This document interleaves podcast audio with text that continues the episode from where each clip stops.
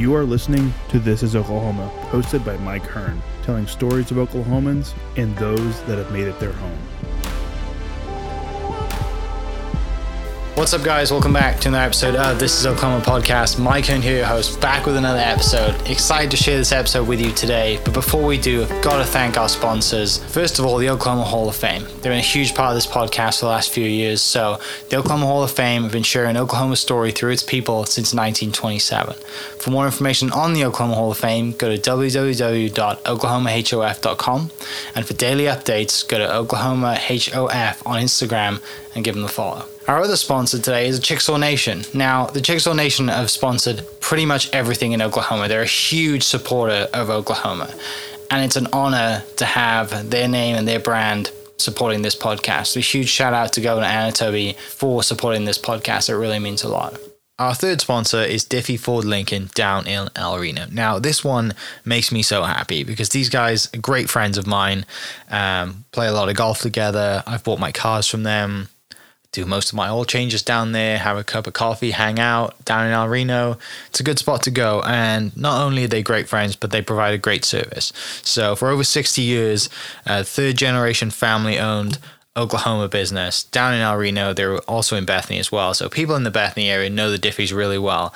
But if you're looking for anything new, used, um, Ford, Lincoln, or whatever, I'm sure they could find anything you want. Um, check them out, diffeeford.net, and then on Instagram at diffeefordlincoln.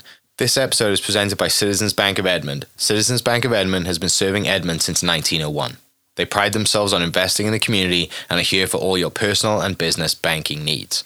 For more information, go to mycitizens.bank and follow them on Instagram at Citizens Edmond, as well as go bank there because I bank there too. It's been a fantastic personal experience for me. I've had my podcast account there now, my podcast business account there now for a few, four years now, I think, and it's been fantastic. So definitely worth your time. They're a great group of people and they're always there to answer the phone when I forget my password because I seem to forget it daily.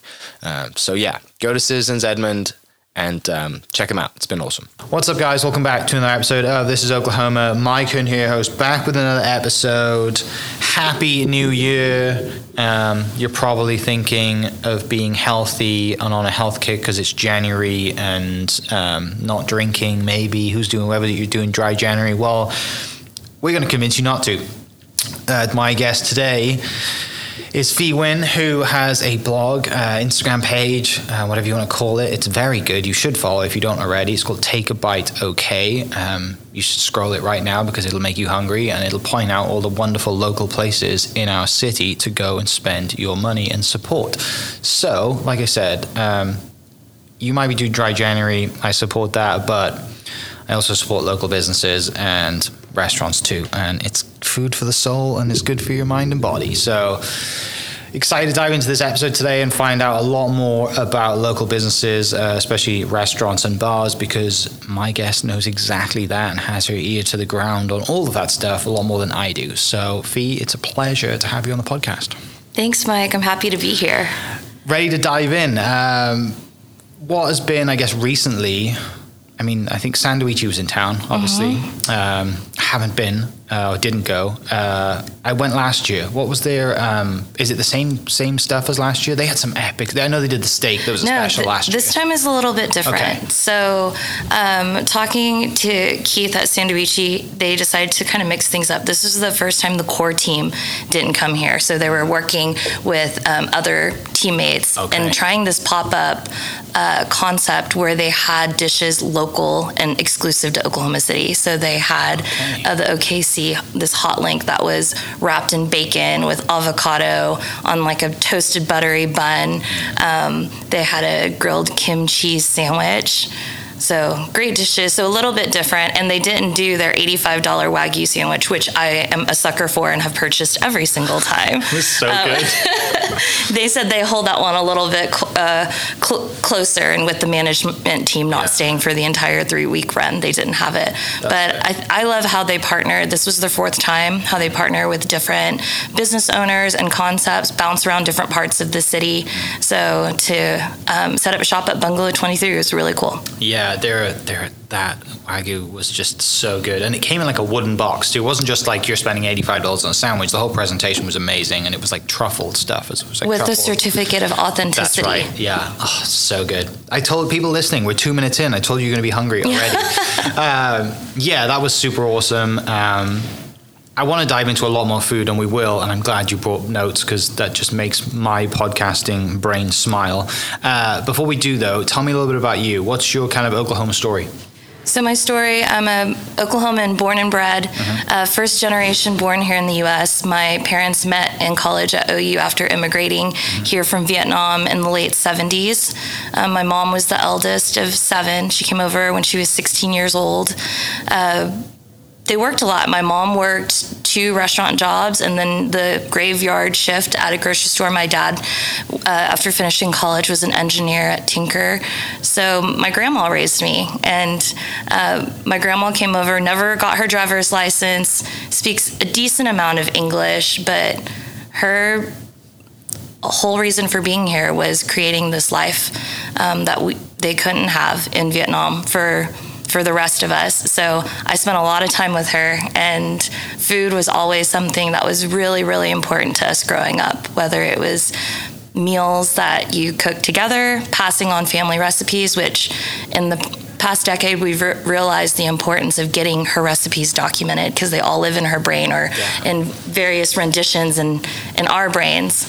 Um, so, yeah, just had that kind of upbringing. Grew up in Oklahoma City, public schools, went to OU, um, was that super smart overachiever type A person because my family ingrained in me that education is everything. Uh, went to college, didn't really have the discipline to know how to study, ended up dropping out in my sophomore year and um, spent about four years doing my own thing, dyed my hair blonde, um, learned how much bills cost because my parents had paid everything. I didn't know you had to pay a deposit to turn on utilities. Um, all, had a lot of fun. Went to Skybar in Bricktown all the time. And then reeled it back in, got back on track, got my finance accounting degree, uh, started in public accounting, and that's kind of where my love for downtown started.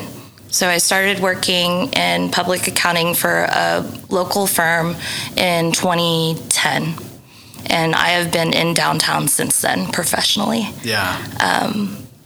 it um, it's a no surprise to me when you say education was everything for your family because it's a very immigrant mentality, right? Everyone I've had on the podcast that parents either came here or grandparents came here, um, and e- and even for me, you know, like it- it's a little different for me because the UK is kind of similar, you know, Western type world to to the states, but still, education was always preached to me as well. And then you come to the states, and it's like education is the avenue to whatever success looks like compared to where you know growing up in Vietnam, right? And yeah, it's no surprise that they pushed that on you. So I can't imagine how how, how they felt when you dropped out. Well, first, well, I think probably the first disappointment was when I decided to pick business Yeah. as my degree. instead, of, instead of the cliche engineer, Yeah.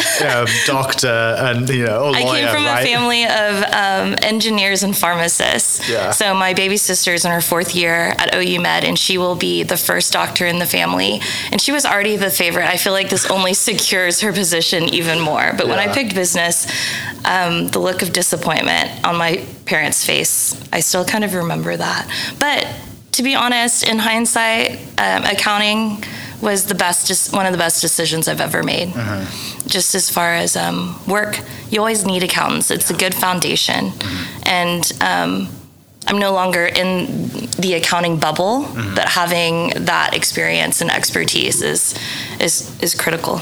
Yeah, I think of all the things in business that you could go into, I went the marketing route, but finance is like up the, it's the top, right? You know, it's it's like when you look. I I mean, I don't have any statistics on this, but I know plenty of accountants, and they do very very well. So, um, you know, financially, that's probably as close as you can get to a doctor or an engineer or what the success that your parents hope that you'd get, right? Yeah, I hope they feel that way now. I'm sure they, I'm sure, well, seeing what you've done now, I'm sure they do, right? And and you know, you're like you said, you've been downtown professionally for you know since that moment, and just kind of, even though we don't have a, a large downtown in the grand scheme of things compared to other cities in you know in in the country, like We have a really cool downtown. Our downtown is amazing. Yeah. Um, I fell in love with it because I was working down there. You know, growing up, I was born in 1984. Um, Oklahoma City has grown a ton since then. In downtown specifically, it wasn't a place you wanted to hang out. Um, and just looking back at the development and what, even looking back to New Year's, what opportunities and what options did you have for New Year's then versus now? Different restaurants to eat at, different bars and clubs to go to. So, yeah, I would say my um, love story with downtown Oklahoma City started when I started working there professionally 14 years ago. Yeah. So when that comes around, then obviously you go through that phase of you, you know you, you drop out of school, you have your I guess identity phase, right? You go, you know, you're like, I need to find out who I am now. Need Mm-hmm. to figure out like what the adult world is like. I have to pay bills, you know, all that stuff. I didn't realize how sheltered, I didn't realize how privileged and sheltered I was Yeah. until I had to do it myself. And um, it wasn't that easy. Right. Yeah. Yeah. It's not. Uh, it's a wake up call. Right. It is. It's just like, wait a second. I have to pay to, to like put, turn my bill, you know, to turn my electric on. Why? I just want to pay monthly. Yeah, exactly. You know, and then it's not cheap to do that either. You know, like it's I, my day job is in the real estate world, and I remind people like you have got to pay, you know, quite a, you know, quite relatively speaking, it, you know, more money than you think you should to have your bills just turned on, or your your electric and gas and all the rest of it turned on. Um, anyway, so how does you get into account? Where'd you go back to school to get your? Do you go back to OU? Yep. Okay. Went back to OU. Go back to OU, you do that, and then from there you go into accounting at downtown Oklahoma City straight away? No, I went into public accounting. Okay. Trust me, in round two of college, I did it right. Yeah. I showed up, I studied just enough. Um, I did my work. I built relationships with the professors and the instructors, and that was something I didn't understand. The first, that was like the street smarts I gained. Was everything is so relationship driven, Yes. right? And the more somebody likes you, the more they help you. And um, so I came back and graduated from OU.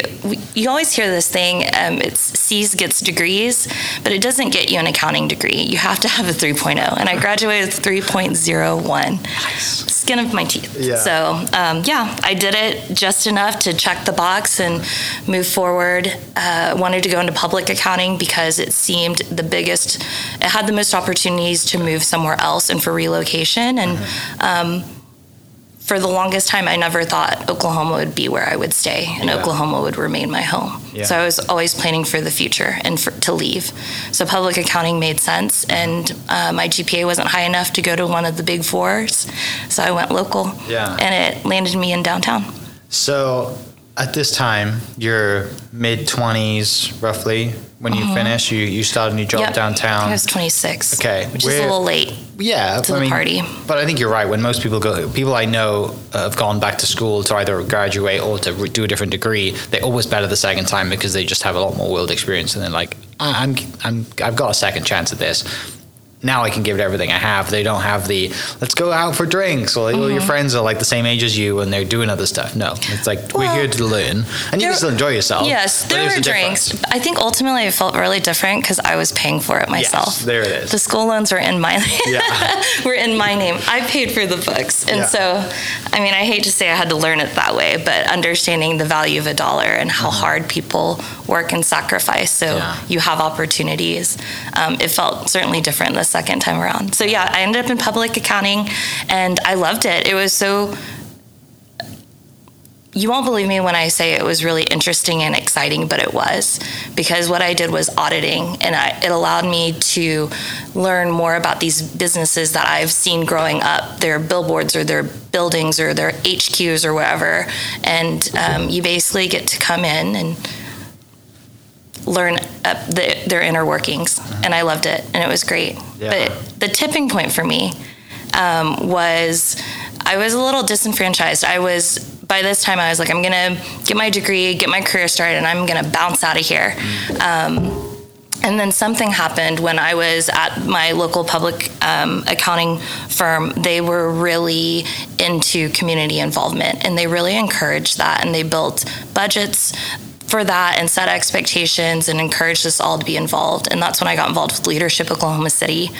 Um, so at 26, 27 years old, I was in the Loyal program, linking Oklahoma's young adult leaders, class eight, which is a decade ago now. Um, and I did that. And the very first day, we had an icebreaker, and they were you were sitting around a table, and they said, "Share something if you're comfortable with the table that you haven't maybe a whole lot of people don't know about you. And I said, Hey, I'm, I'm Phi. I work for this local accounting firm. And um, a year from now, I won't be living here anymore. And those are my famous last words because I'm definitely only going to live here. but that was where I was when I started that program. And I was a completely changed person after.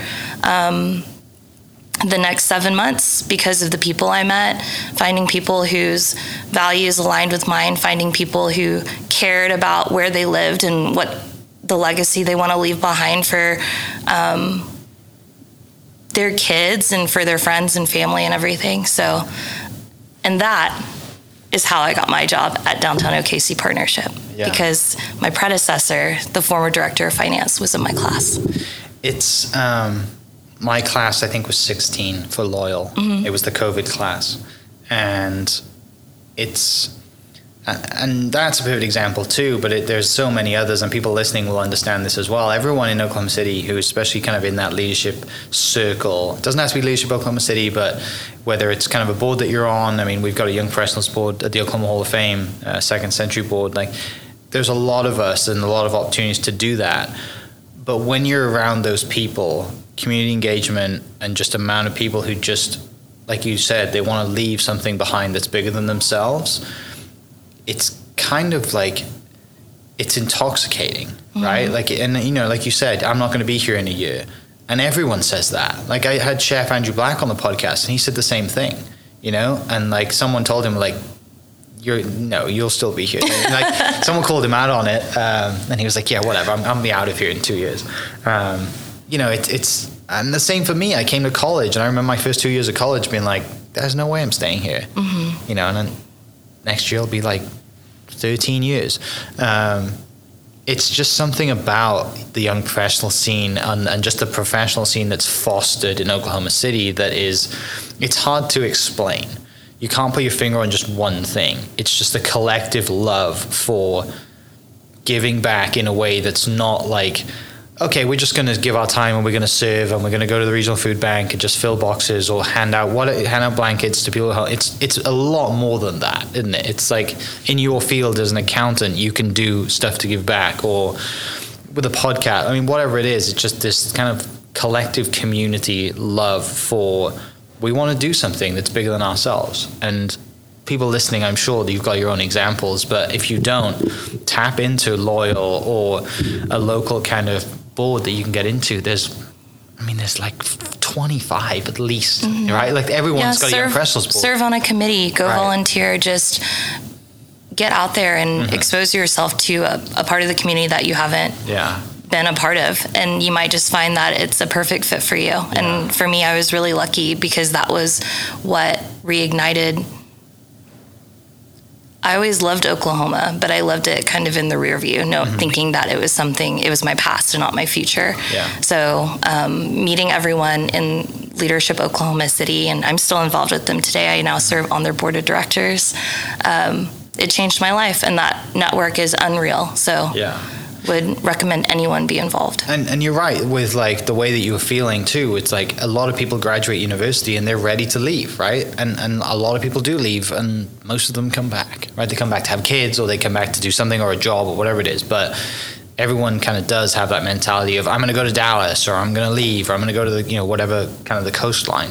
Um, where at that time did you know where you wanted to go before you kind of started loyal no you I just, just wanted knew, to get out i just knew i just wanted to get out and yeah. i thought i was kind of checking boxes mm-hmm. let me get into my two years at this um, public accounting firm get my experience yeah. so that i can transfer out and yeah.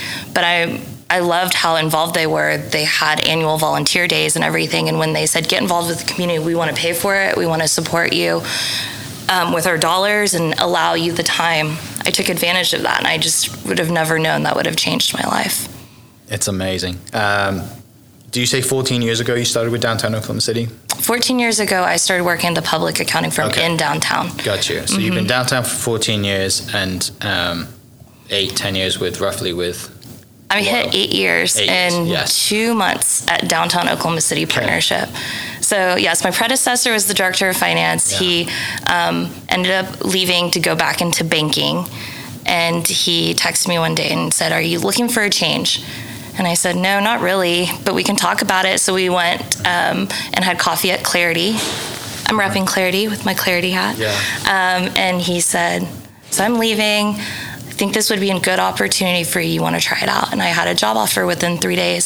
So I left public accounting and moved into my first ever nonprofit um, role. And Yeah. I've been there now for coming on eight years. I started as the director of finance, and my role has evolved over the years. And um, this past year, I was advanced to chief operating officer. So I finally got out of the accounting bubble. Yeah. It's hard. Once you're in the accounting finance bubble, they want to keep you in there because somebody has to be in there. Right. What was what was so when you started eight years ago, almost eight years ago? What was the kind of I don't mean this in a bad way, but what was the state of downtown Oklahoma City at that point when you stepped in uh, to your first nonprofit? Honestly, the state of downtown at that point, the whole reason why I wanted to, I chose to go work at Downtown OKC Partnership was because it was so cool. And I only knew it from the consumer or user perspective.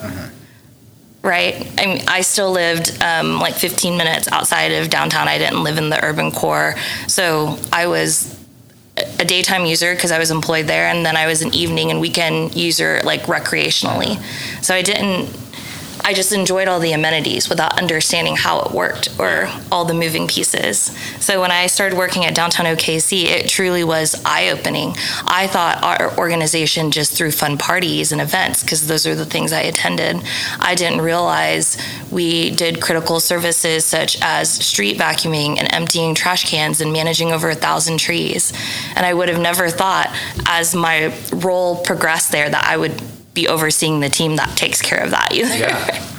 the unsexy stuff that you don't think of. Yeah, I, the last thing I expected you to say today was that you take care of a thousand trees and vacuuming roads and stuff. Mm-hmm. Yeah, Like, I know more about irrigation than I ever thought I would. When I travel um, now to different cities and different places of the country and the world, I am that nerd that if I see a beautiful planter, I take a photo of it, but then I also like dig my hands in it to see if it's irrigated Mm-hmm. because who waters this, you know? we got to figure the I Things mean, like that. Good, good bike too, right? I take pictures of those or street trees. I don't know. Yeah. Stuff that you never would have been thinking of if you're in a cubicle at a public accounting firm. No, Right? not at all. Yeah. Not at all. So it's opened my eyes to a lot of things. But the biggest part is I think Downtown OKC Partnership is such a good fit for me right now because it aligns about the things that I care about Mm-hmm. outside of work. And outside of work, I care about um, building a sense of community. I care about um, making the table bigger so more voices are heard. And I care about keeping up the momentum and investing in our city for people in the future, whether that's ourselves or kids or um, all the people that move here, because Yeah. we get a ton of people who choose to live here when they don't have to. Yeah, it's um, slowly people are figuring that out, right? As much as some people here don't want them to, like keep it to ourselves. Uh, you're That's right, not though. my mentality. Yeah, it's not mine. The more the merrier. Yeah, it's well, and it drives. You know, it, it, it, all kind of helps itself out, right? It's all just kind of a big circle. More people come in, they spend more money. We have more businesses. People expand. Blah blah blah. blah. Um, tell me about then your your take a buy. Okay, when does that start? That started about eight or nine years ago. Um, food has always been a big thing for me. I love eating, going out to eat, supporting restaurants. But so in my past life, before public accounting and how I paid my bills, and from 16 to 26, I was in the hospitality and restaurant industry. From my first job hostessing at Chili's to my final job, a five year stint at Cheesecake Factory. I opened the Cheesecake Factory, was part of the opening team, and stayed there. I actually stayed there for three months where it crossovered into public accounting life because I didn't want to leave the money Yeah. So I was working 40 to 55 hours public accounting and the waiting table still on the weekends. So um, food has always been a huge part of my life. And for a while, it was my livelihood. Um, I was grinding away as a server, as a bartender, doing um, all of that. So when I transitioned over and got my you know started public accounting and all of this i still have a lot of friends in the industry and i still um, know a ton of people actually from those days. It's actually wild to think about.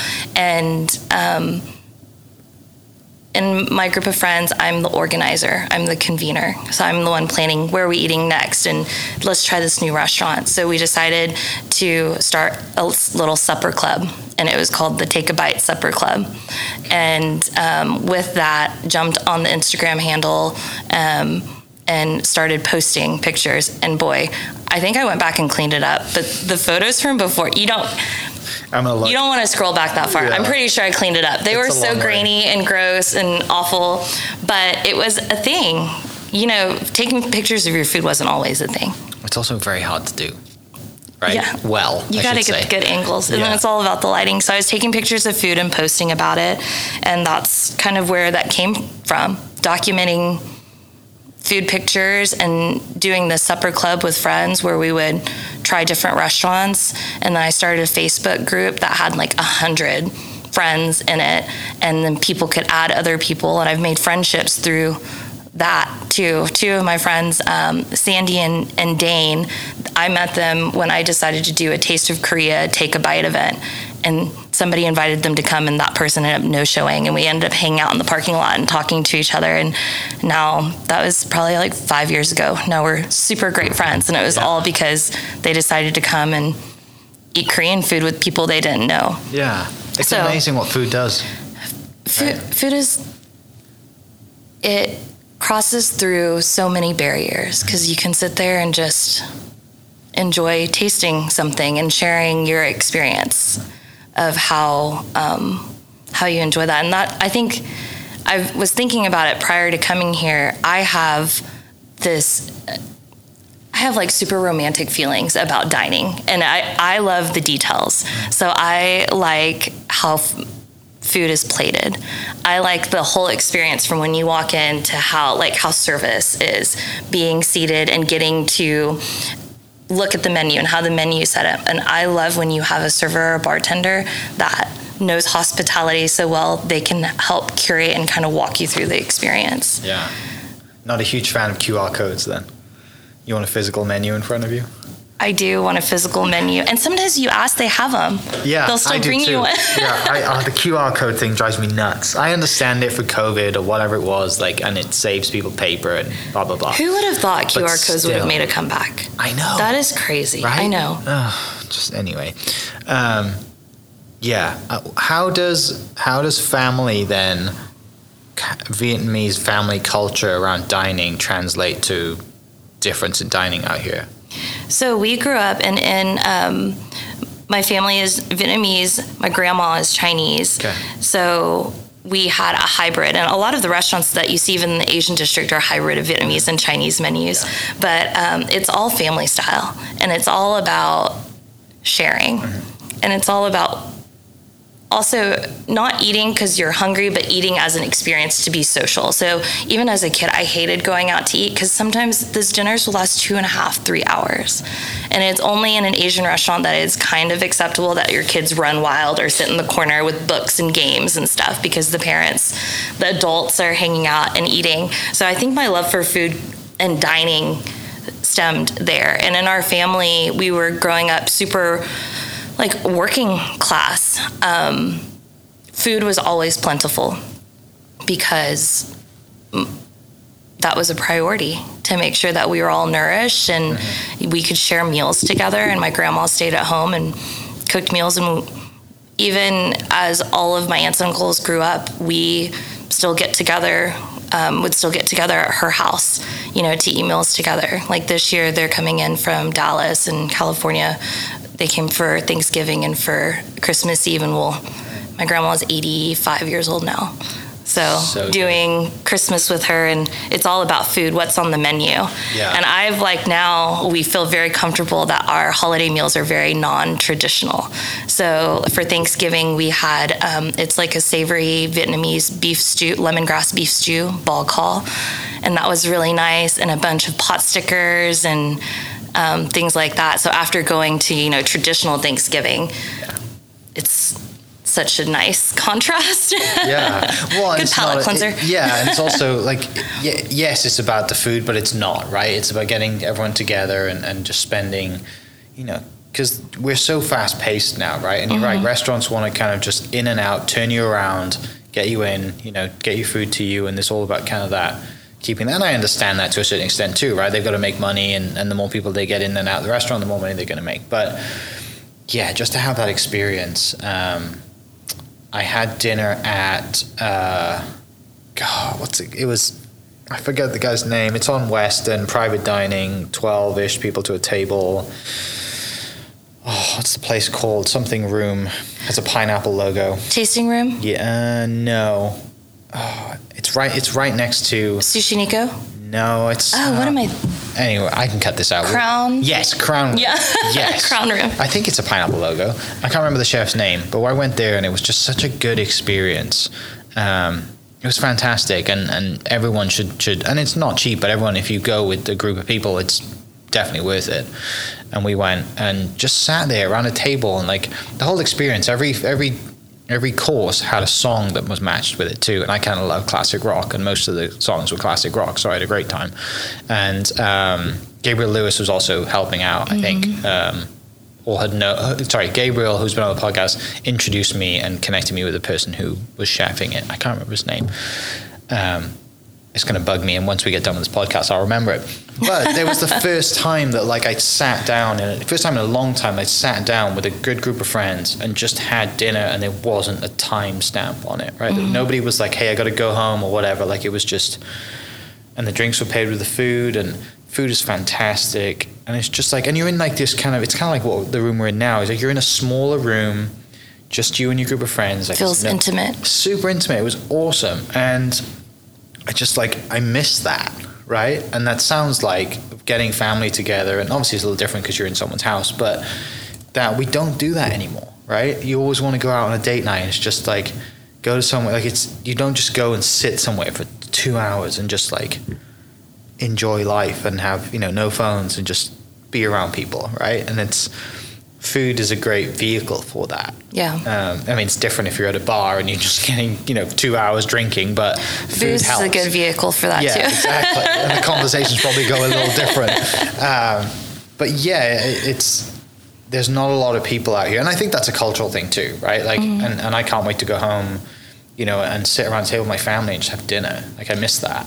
Uh, and it's and it's not just my culture; it's your culture and, and yeah, a lot of other cultures. part of the American culture is like always on to the next thing. right. Like people don't linger here. It's a great word for it. Um, and you're just always thinking of what's next. It's part of the grind, I suppose.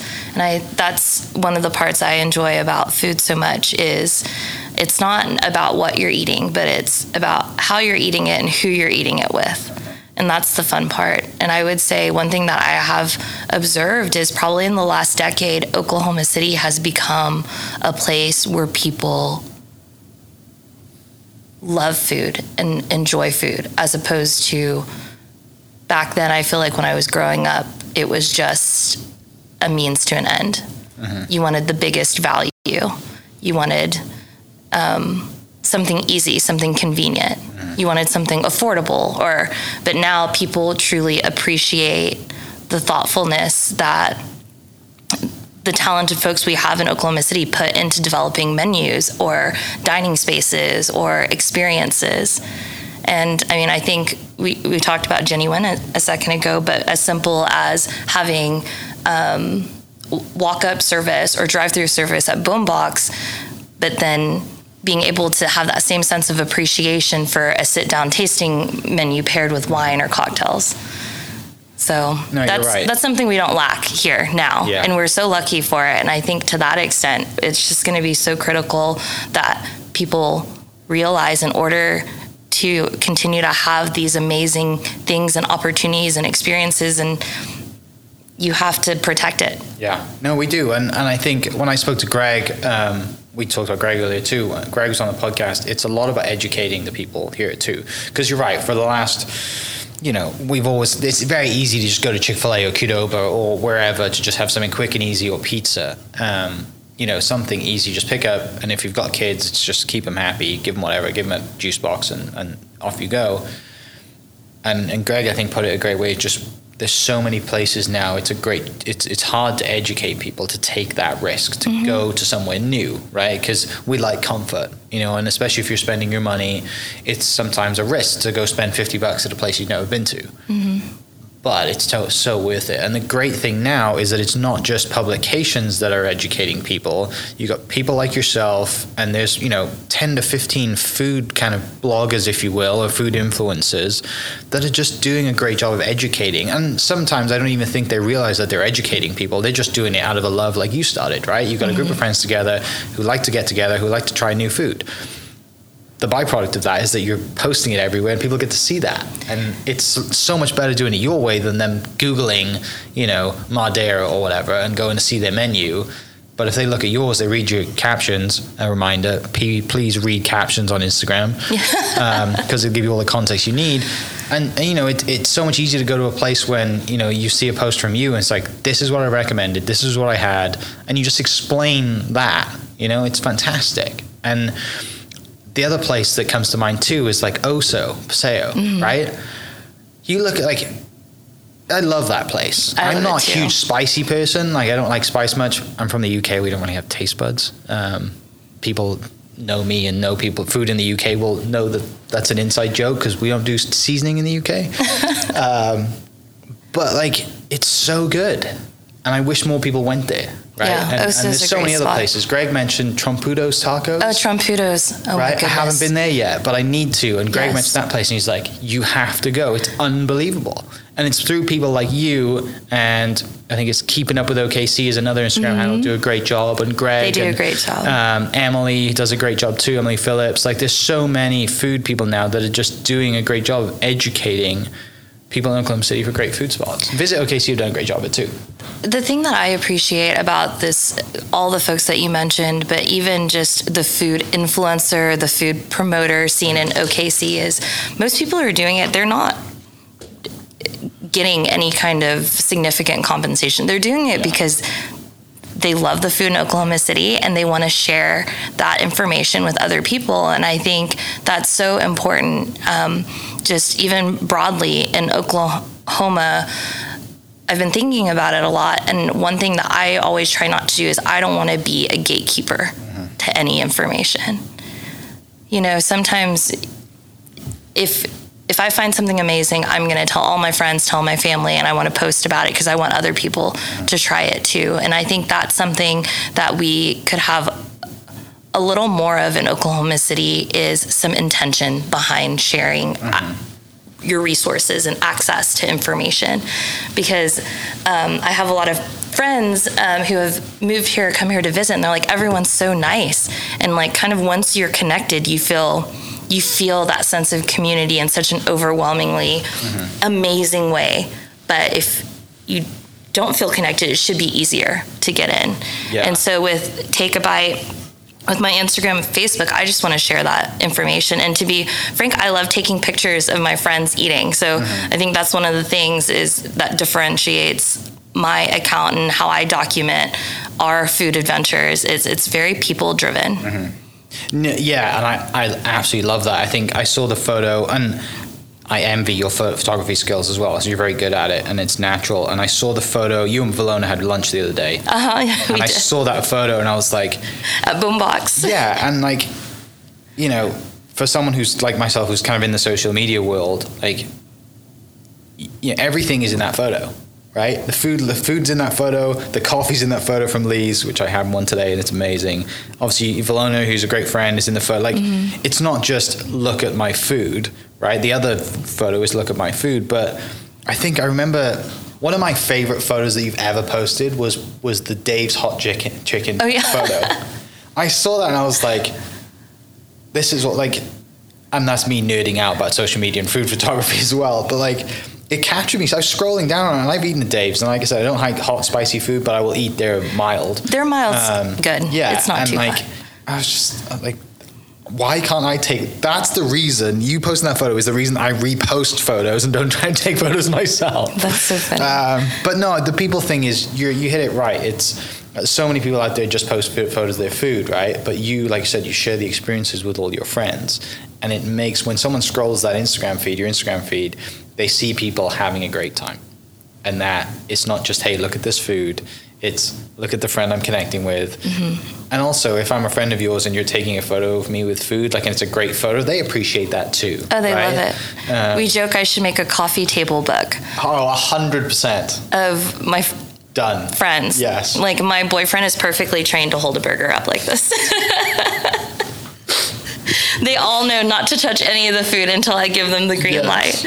Like everyone has been perfecting their cheese pull. Yeah. Just but it's fun. It's fun to um, it's fun to share your experiences with other people, uh-huh. and then the it's really cr- allowed me an avenue to meet new people. I get requests almost every single week for some kind of recommendation. I'm happy to provide that. Yeah. Do you have like a rolling list or anything that you like? Because I, I think Four or Five Magazine posted something. Maybe it was a year ago, two years ago. It's probably out of date now, but it was like top 100 places to eat in Oklahoma City, and I consistently refer that to people because it's just an easy thing to do, right? Yeah, for sure. Um, that's tough. That's the question I've been getting all the time, and I had to organize my thoughts. I've been, my top two list has been the same for the past six months, and it's Ma Der and Edgecraft Barbecue. I, have done Edgecraft. I haven't done Ma Der yet. I need to you to. haven't done Ma Der yet? No, I'm oh kind of on a health kick at the moment, which finishes soon. Ma Der is probably healthier than most of the things. Okay.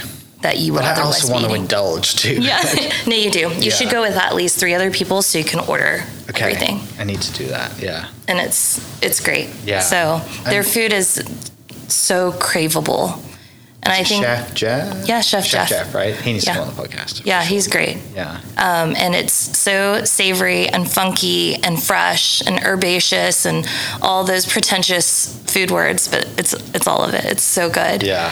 Oh, and I think also the other thing about people who like they they don't want to kind of step out a little bit and try somewhere new is because of what you just said too. Is some places they might not they they might may think even though it's not like that they may think it's pretentious. They may think it's a little bit more upscale or like people probably don't go to black walnut because they think it's kind of like too fancy yeah. Which you look at the menu and it's yes, yeah, and they go, don't know Black Walnut has one of the best happy hours exactly. in town. You could go spend yes, you could spend 180 bucks on a tomahawk that you share for two people with a giant bowl of mac and cheese, and it's worth every single dollar.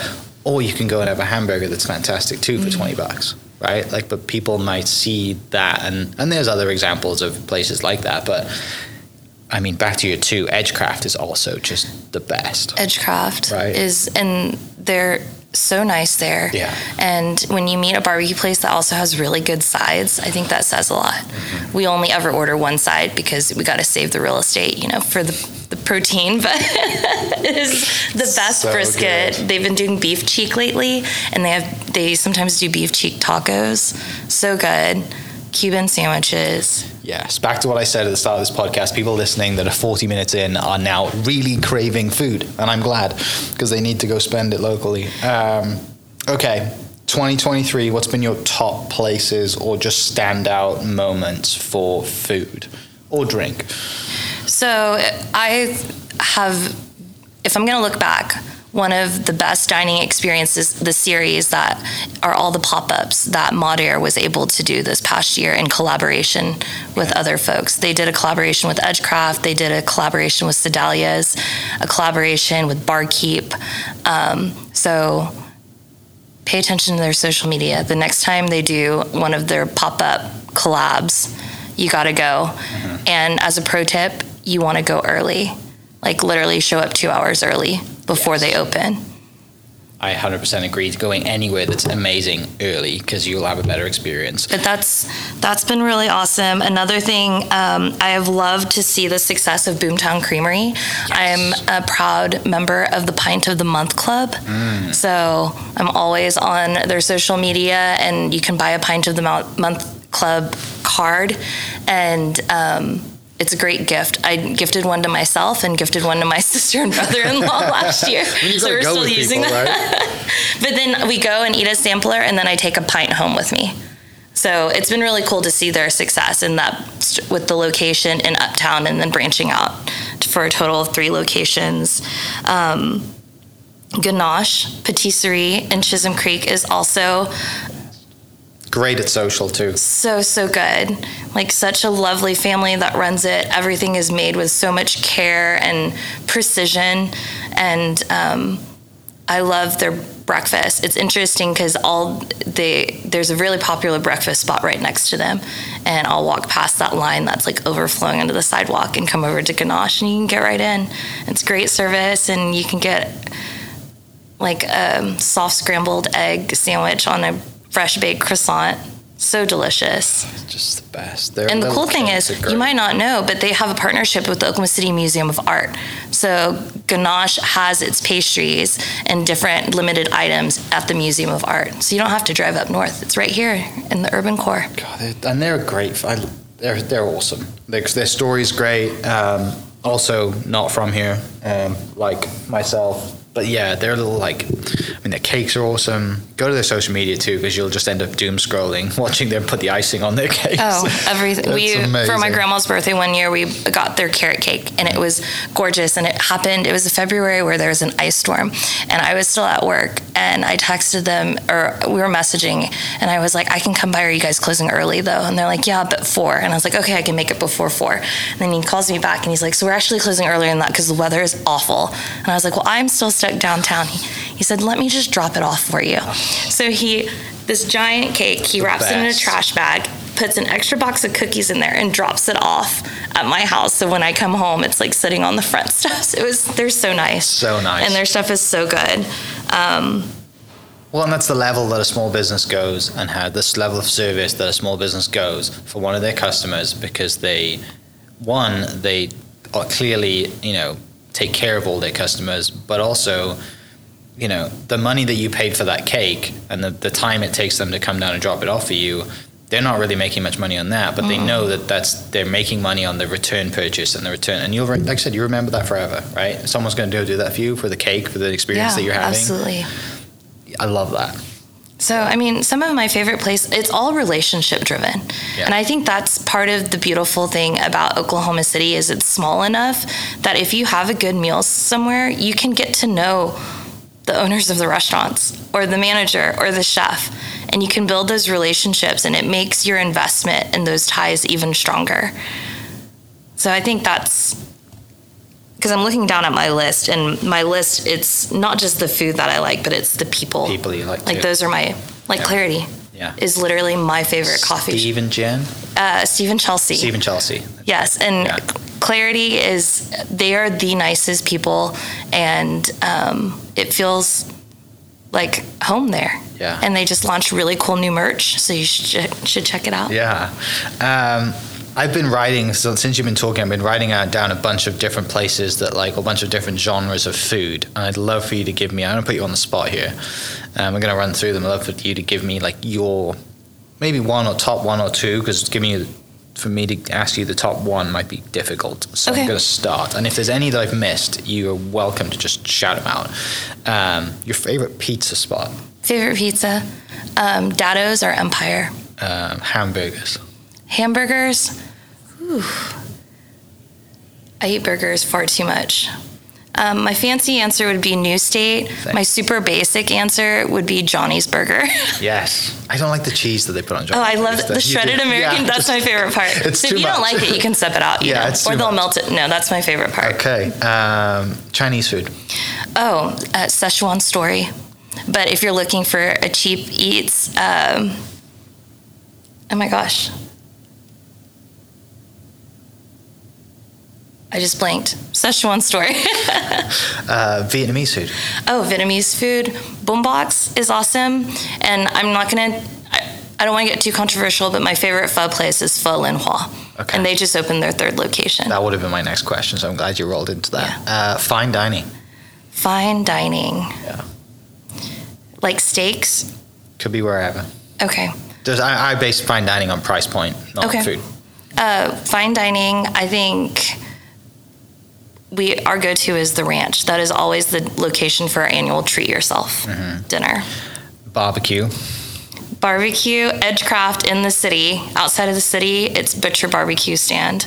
Levi and his crew, the best burnt ends you'll ever ever eat. And their beans with bacon and apple in are so good too. Uh, Mexican food. Um, Trompudos tacos is delicious. Italian. So I don't eat Italian a whole lot, um, but I really enjoy Vito's. Uh, fried chicken. Or Fried Or chicken. chicken places. That's tricky. All I can think of is Dave's, since that's what we talked about recently. The only place I've ever had, which I haven't been there in a very long time, so I don't know how good it, wa- it was, but at the time it was very good, was Drum Room.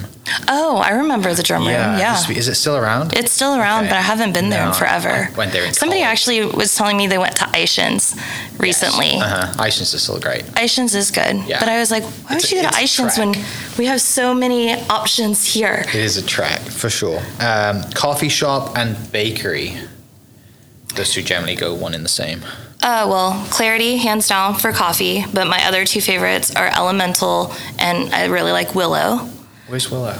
Deep Deuce. Okay, So got you. they're great, locally owned as well. And then pastries, um, hands down Ganache Uh, or the Cruffin from Gilded Acorn. I still haven't had that place yet. I need to. There's a lot of places. I just need to join your club. Yeah. I'm just gonna join you. Gilded Acorn has the best butternut squash soup too.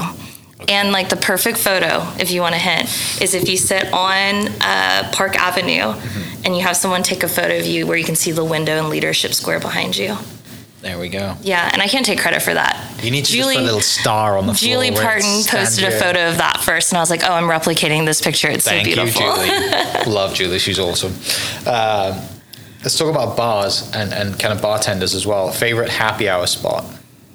Favorite? Ha- oh, I just wrote uh, an article last month for 405 on the top 10 happy hours. Let's talk about it. Okay. Yeah. Even though it's dry January right now, I'm going to give you, well, Phi's going to give you a top 10. Oh, yes. Okay. So, one of my go tos is Mickey Mantle's, one of the best happy hours in town because it has food and cocktails.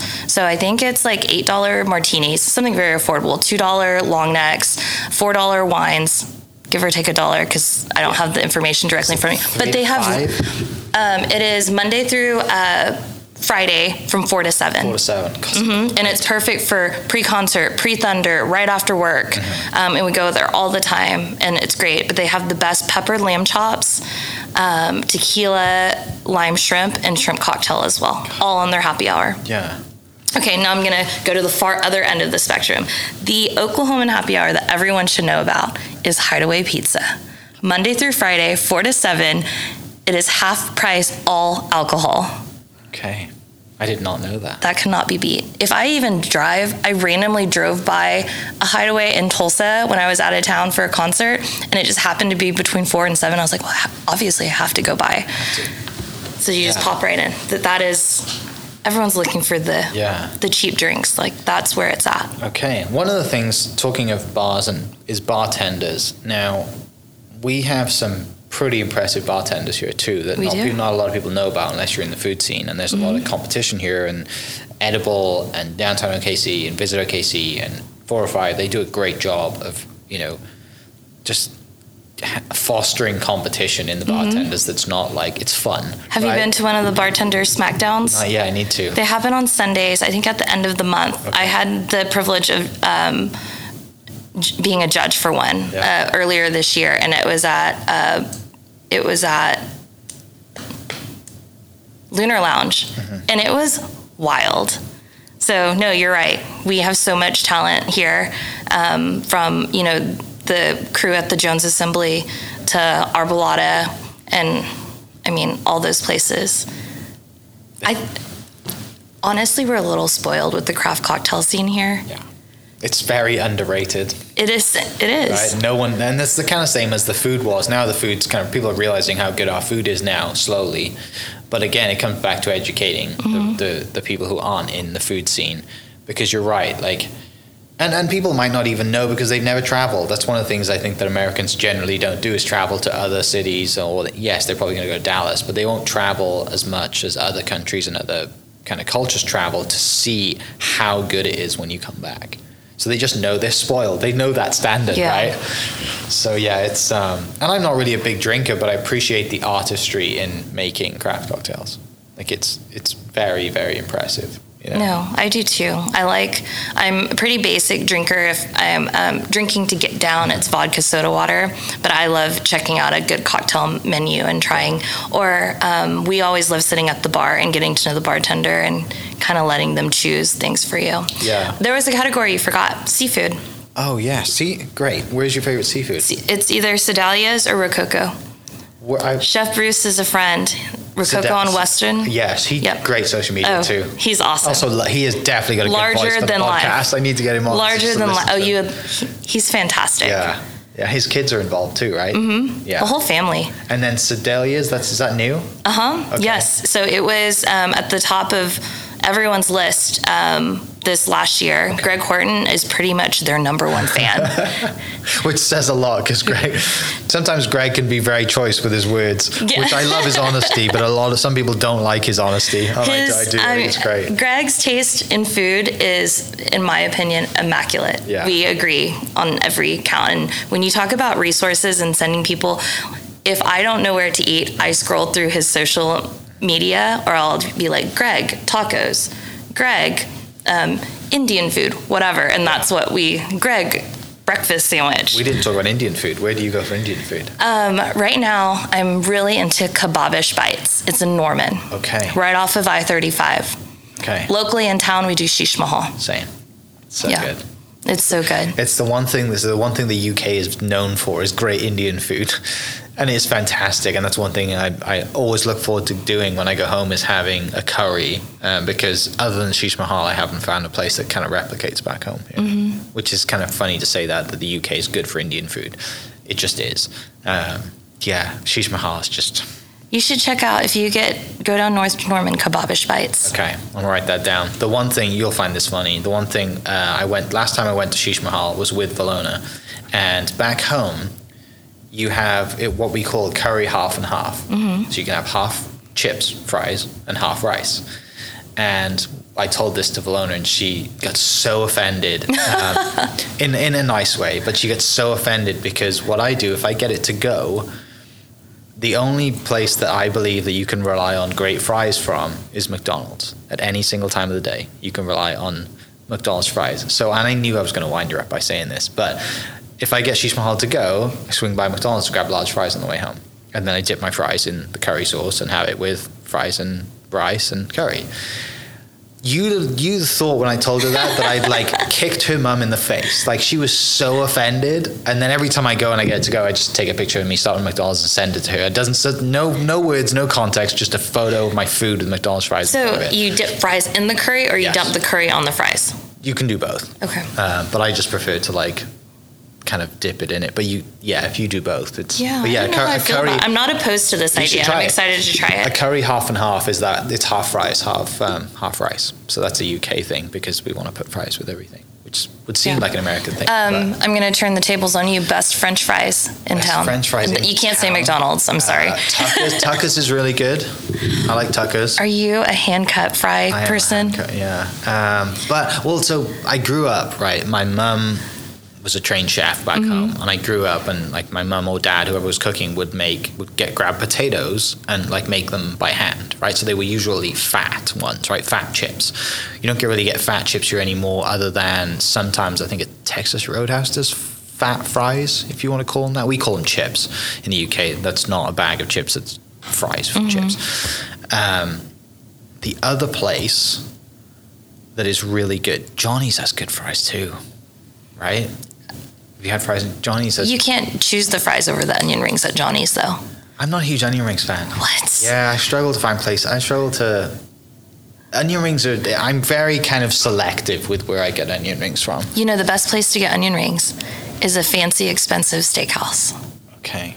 Because like for me, like when the like I like the I don't like the batter to just kind of like separate from the from the onion and it to be over too big. Right? Okay. I like the smaller. I like the onion rings that kind of look like calamari. Okay, so, size. so you're not gonna like any of the steakhouse onion rings I just told you to order. Probably Usually they come in like a crazy stack. Yeah. And you get six of them because they're enormous. You can wear them as a bracelet. yeah, I don't. Okay. I, I'm thinking of something. Changing the subject. Favorite breakfast place. We didn't talk about. Now I gotta tell you my answers for the favorite fries though. Okay, sorry. Sushi Nico fries. Haven't had sushi Nico fries. Write it down. And everyone knows about it. Okay. Nico fries. You can't go wrong. And then on the other side of that, um, Burger Punks. Crinkle cut fries with their liquid gold cheese sauce. I haven't had that either. Shout out to Rachel for crushing it with another concept. Have you had their chicken sandwich? No. Their fried chicken sandwich is bigger than your head. so it's like a big. chicken fried steak and with bread on it. No, it's chicken fried chicken. Chicken fried with chicken, bread on but it. size-wise, But it's like- huge. yeah. And it's so good. God, like, I, again, I'm so hungry. We could talk food forever. Breakfast Um, place. Yeah. Um, if I want to wait, Mm-hmm. or we're taking like out of town guests and I can get on the wait list, Cafe Kacao. Yeah. The, the trick is honestly to eat breakfast there on a weekday. I was there on Wednesday. But so Valona and I there was nobody there. It tried was to go to lunch there on a Friday. We showed up at 11 o'clock Yeah. and there was a 30 to 40 minute wait. Yeah. And I was like, we, if we would have been 30 minutes earlier, it would have been fine. Yeah. Um, I also love the breakfast at Cafe Evoke in Edmond. Mm-hmm. Um, and then our go to on any given weekend, if we can get in, we usually can sneak in a seat at the bar, is Neighborhood Jam. Yes. Are you a traditional breakfast lover or like a pancake kind of like I want sweet stuff? Um, always savory, and I actually don't really like breakfast at all. Okay. So I'm ordering more of like the lunch hybrid type Sure. stuff. Which is very easy at Kacao. Yeah. Yeah. The tea cal is what I get at the at Kacao. It's so good. crispy mozzarella or pupusas My- with the my- vaca frita on top is so good. And again, they do great social media too. I mean, it definitely entice you. I haven't. Their drinks, their coffee's great. Well, it helps when your food is beautiful. That does help. Their um, their pancakes that they post with all the syrup on it and the fruit and, and someone, So somebody could print. I have a story about Cafe Kacao. My Cheesecake Factory years, Yeah. um, Veronica, but I knew her as Alba, Yeah. was the, the salad station uh, chef when I worked at Cheesecake Factory and I was a server. And so we were always really good Yeah. friends and talking. And I actually remember the night she leaned over the window towards the end of the night and she goes, Phi, I have to tell you something. And I was like, okay, what's up? She's like, I'm opening a restaurant.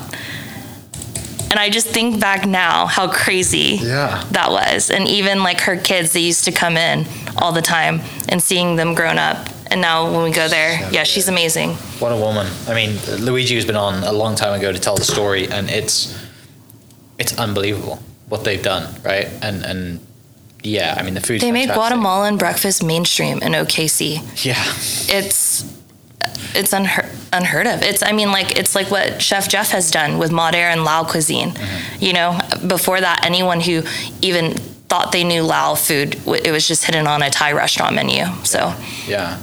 stuff like Uh, that is incredible. finishing up, just in the instance of time for you, um, what um, what is stuff for the new year that you, we should put on the radar for people? Like there's, you know, bartenders that people should, you know, go get a drink from, or chefs, or places that they, they should go.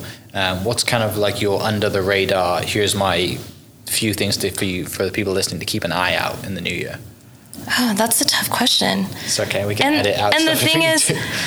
For me, nothing is under the radar. Yes. If if it's on my radar, I want it to be on your radar too. So I would say if you want to know what I'm eating, follow me on my social media. Try to keep it relevant. Been really busy, so that's why you get like a whole dump of posts on a Saturday morning or a Thursday night at 11 p.m. But I would say just follow me there. But I think the biggest thing, and we talked about this kind of before we started recording, was we are so lucky for what we have here in Oklahoma City as far as bars, restaurants, coffee shops, breweries, all of it. And if there's a place you love, a business you love, a favorite dish, a favorite cocktail, favorite coffee, whatever it is, support them. Yeah. And make sure you're intentional. Don't be on autopilot and just go to that restaurant or bar around the corner because it's right by your house and the Uber is cheaper. Like, be intentional. Tell your friends, tell your family, post a picture of it, of whatever you're eating, if it's extra delicious, and um, be their biggest fans because that's the only way we're going to ensure that we continue to have this luxury of options. Yeah. You mentioned breweries. We haven't talked about that yet. Favorite brewery? Favorite brewery? I think the prettiest brewery is Vanessa House, hands down. Their space is gorgeous. My favorite beer to drink is Prairie. Okay. I'm weird. I like sours and stouts, and okay. they do it best, both of them. Yeah. Um, I want to say I'm scrolling through your Instagram. Final thing let's talk about is your you were part of the you did a little thing with the Thunder. How was that? Didn't you? I mean, I'm looking at your Instagram post. There was a Thunder stuff. Tell oh, yeah. How has that been for someone who works in downtown? Obviously, the vote passed, the team stuff, all that big kind of buzz, and how also the Thunder do such a great job of being a part of the community as well. Kind of tie in, you know, like your job for downtown, your job for not quote in quotes blog job because it is a job because it's mm-hmm. just it takes a lot of time. Even though you love doing it, it doesn't feel like a job, but time wise, it is. Downtown, take a bite Thunder. What's it like to have a be involved in, you know, the Thunder stuff as well? So, I mean, the thing about all of that, whether it's me and Take a Bite, downtown, and the Thunder, is all it's all about community. And the Thunder is so much more than basketball. Yes, I go to the basketball games, but I go there to socialize and hang out. Um, don't ask me the score usually. I can usually tell you if we, we won or lost, but the Thunder is critical for everything that's happening. And we're so lucky from a nonprofit perspective. So many nonprofits rely on the Thunder's partnerships um, throughout the year to meet their bottom line and to enhance their programming and to um, power their mission. So for me, I have great relationships with the Thunder through work and then personally. So any chance to partner with them is I'm happy to do it. And I'm thrilled about how the vote went and the fact that we are setting ourselves up for success in the future and to keep the momentum going. Yeah, it's critical, I think, for and a lot of people weren't happy with the deal or whatever it was structured. I saw some no's, and it was what seventy to thirty roughly that it passed. But long term, it's uh, well, who are we without the Thunder, right? Like, it's very hard to find an identity, and I don't want to get a hockey team because I hate hockey, right? Like, and we're never going to get an NFL team because college football's king. Yeah, I think so. the Thunder has become a huge part of Oklahoma City's mm-hmm. identity, and it's it's a piece of our identity that we want to keep, and we can do that by um, continuing to support them. But I think time and time again, what we've seen and what's really special about Oklahoma City is it's a community that chooses to invest in itself. Um, and I think the results of that vote shows that. Yeah, hundred um, percent. Phi, it's been an absolute pleasure. I'm glad we finally got to do this. Um, we need to do this at least once a year because every restaurant's changing and there's new new things coming and going. Um, the one thing I can take away from this is just your love for community and the food and drink is centered around that. It's not just about food, it's about what food does and the vehicle that it is. And so I can definitely see that in the way that you talk and the way that you foster community and people through your Instagram page is is obviously very very obvious. So thank you for spending an hour of your time to come share some awesome stories and to point out to people listening some great places for food and for people listening, go follow Phi at Take a Bite OK on Instagram and start ticking off the list of the places she's been to because um, you won't regret it. The list just, you can't eat fast enough. The list just gets longer and longer, and that's how lucky we are. And I can't, yeah, thanks for having me on. Always happy to talk about food. And now that we've got some of this history down, I hope the next time we can dive right into food and really yes. can blow people's minds with what they're missing out on. We could, that's one thing I told. Um, I forget his name, guy from Edible, Stuart from Edible. Stuart, I told Stuart. Stuart from Edible, I said, for 2024, I want to do more food content because it's something I don't do enough of. So um, I am down to do more food content. So anyway, for people listening, I hope you're really hungry and uh, you should go spend some spend your dollars locally. Go to Phi's Instagram, find some of those local spots, and you will not regret it. But thank you so much for listening, and we will catch you in the next episode. Cheers. Hope you guys enjoyed that great episode. Thank you so much for listening. As always, huge shout out to our sponsors, the Oklahoma Hall of Fame, sharing Oklahoma story through its people since 1927. For more information on the Oklahoma Hall of Fame, go to www.oklahomahof.com and follow them on Instagram for daily updates at Oklahoma HOF. Our other sponsor, the Chickasaw Nation, amazing sponsor. They do amazing things for the state, and they're always sponsoring something in Oklahoma. They're a huge supporter of Oklahoma, and without their support, we wouldn't be able to do what we do.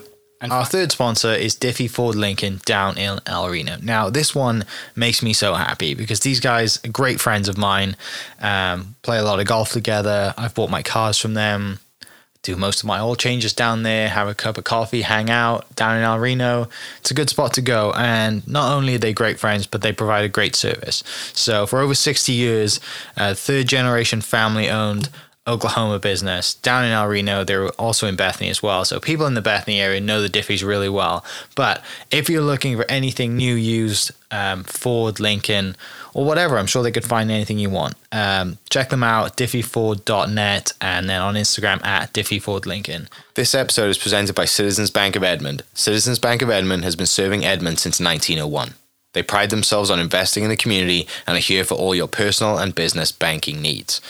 For more information, go to mycitizens.bank and follow them on Instagram at Citizens Edmond, as well as go bank there because I bank there too. It's been a fantastic personal experience for me. I've had my podcast account there now, my podcast business account there now for a few, four years now, I think, and it's been fantastic. So definitely worth your time. They're a great group of people, and they're always there to answer the phone when I forget my password because I seem to forget it daily. Um, so yeah, go to Citizens Edmond and um, check them out. It's been awesome.